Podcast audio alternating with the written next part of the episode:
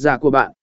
B. Sử dụng âm nhạc phù hợp M nhạc chơi một vai trò quan trọng trên TikTok, và việc sử dụng âm nhạc phù hợp có thể làm tăng tính hấp dẫn của chiến dịch quảng cáo của bạn. Chúng ta sẽ xem xét cách bạn có thể chọn và tích hợp âm nhạc một cách sáng tạo để tạo ra hiệu ứng mạnh mẽ.